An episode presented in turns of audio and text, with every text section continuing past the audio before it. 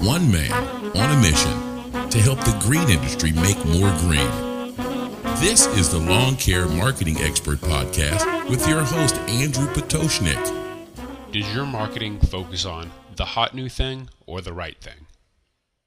During the past 17 years, one of the most transforming technologies of our lifetime found mainstream acceptance and began to revolutionize every aspect of our lives.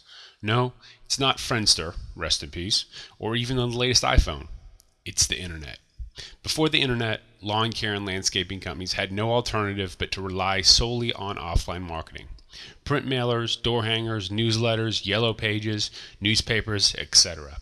With the internet came a whole new breed of marketing options email, pay per click, search engine optimization, also known as SEO, local search, and now social media each rising and falling in popularity after having its turn at the top. During this ongoing marketing evolution, many companies have abandoned offline advertising in favor of an endless succession of the latest and greatest online marketing flavor of the day, choosing marketing strategies as they would clothes. If it is fashionable this season, then that is the approach they want to take. Spam emails? Sure, why not? Social media? Yes, please. SEO? I'll have seconds. Is this really the best way to choose a marketing plan? Is spending four hours a week on Pinterest going to get you any new customers? Should you be trying to market your business like a Fortune 500?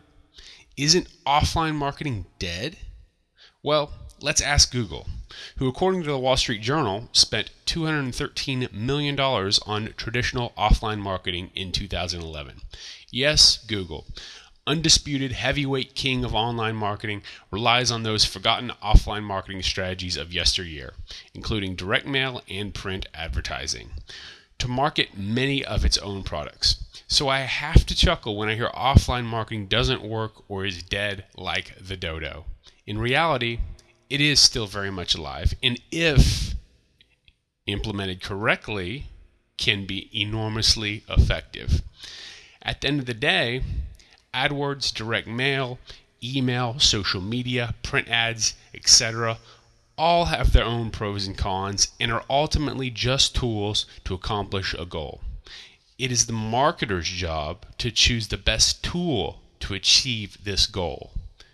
Most of the time, the goal may be just to get as many qualified leads as possible.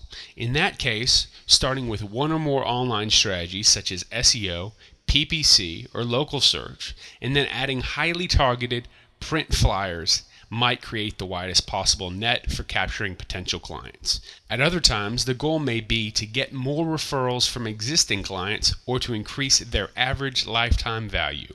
In that case, a multi part email campaign with frequent social media touches combined with a very targeted print campaign can result in upselling your clients into buying new or more profitable services or nudging them into becoming active referrers.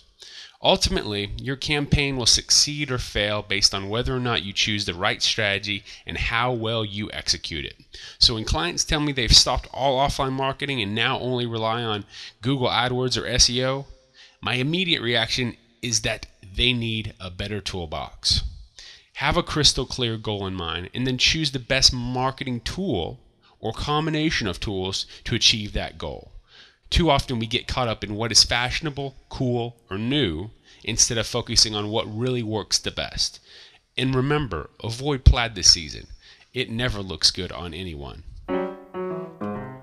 Need help growing your lawn care or landscaping business? Lawn Care Marketing Expert is dedicated to helping lawn care and landscaping businesses grow. For more information, call 786 309 7898 or visit www.lawncaremarketingexpert.com today.